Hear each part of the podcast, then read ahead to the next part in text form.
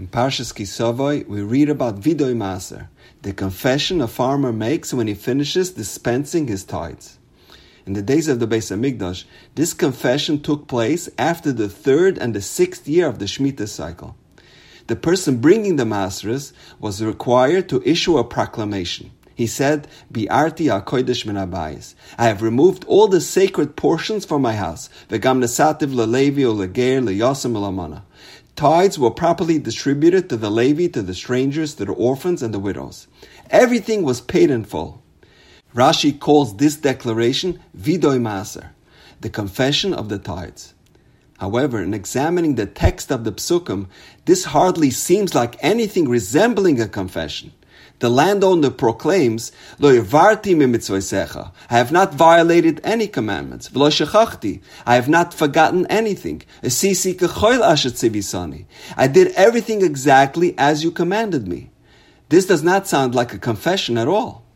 Actually, quite on the contrary, it sounds like he's boasting. He's gloating. I'm a model Jew. I'm the perfect human being. So why then is this called a confession? So in the Musaf of Rosh Hashanah, we say ki zoicher kalanishkachas ata, that Hashem remembers all that is forgotten. What does that mean exactly? Can it be that Hashem only remembers what's forgotten? We continue ve'ein shikcha lifnei kisek Hashem doesn't forget anything.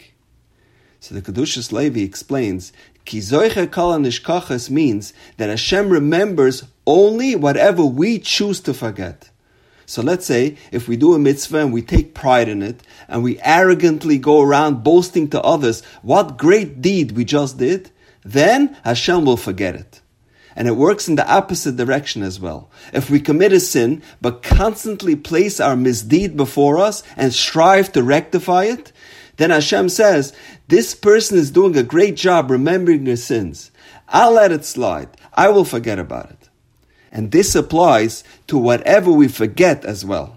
If a person does a mitzvah and promptly forgets about it, they rationalize, how can I be haughty by doing this mitzvah? I know it was not done perfectly. This mitzvah is somewhat flawed. How can I brag about it? Then Hashem says, I will remember that mitzvah. So whatever we remember, Hashem chooses to forget, and what we forget, Hashem chooses to remember in recounting the episode of Bathsheba, David HaMelech says in Tehillim, Ki ani eda. I constantly recognize my transgressions. V'chatasi negdi samit. I am forever conscious of my sin. David was constantly cognizant of his sin. David understood, ki Hashem chooses to remember only what we forget. But if he keeps his sin constantly in his mind, then Hashem will choose to forget it. And based on this concept, says the Satmar Rebbe, now we understand why it's called Vidoy Maser. And this is so beautiful. This landowner comes up to the Beis Hamikdash, he steps up to the microphone and he declares, Bi'arti HaKodesh Min I settled all of my balances. All debts were paid in full. I have not violated any commandments. I was careful with my maser. I never handled it while I was impure. I listened. I obeyed the call of Hashem. I did everything exactly as you commanded me. However, he added two dreaded words that ruined everything. He said, Veloy shechachti. I have not forgotten anything.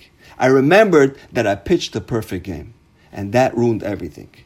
And the rule is when you remember, then Hashem forgets. The farmer is dwelling upon the mitzvahs that he performed instead of forgetting about them. And that's why, says the Satmar Rebbe, he needs to confess. And that's why it's called Vidoy Maser.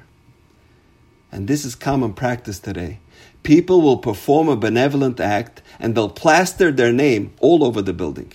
They'll go around town gloating to whoever would listen. So and so couldn't afford to marry off his daughter. I was the one who paid the caterer. I bailed him out of bankruptcy.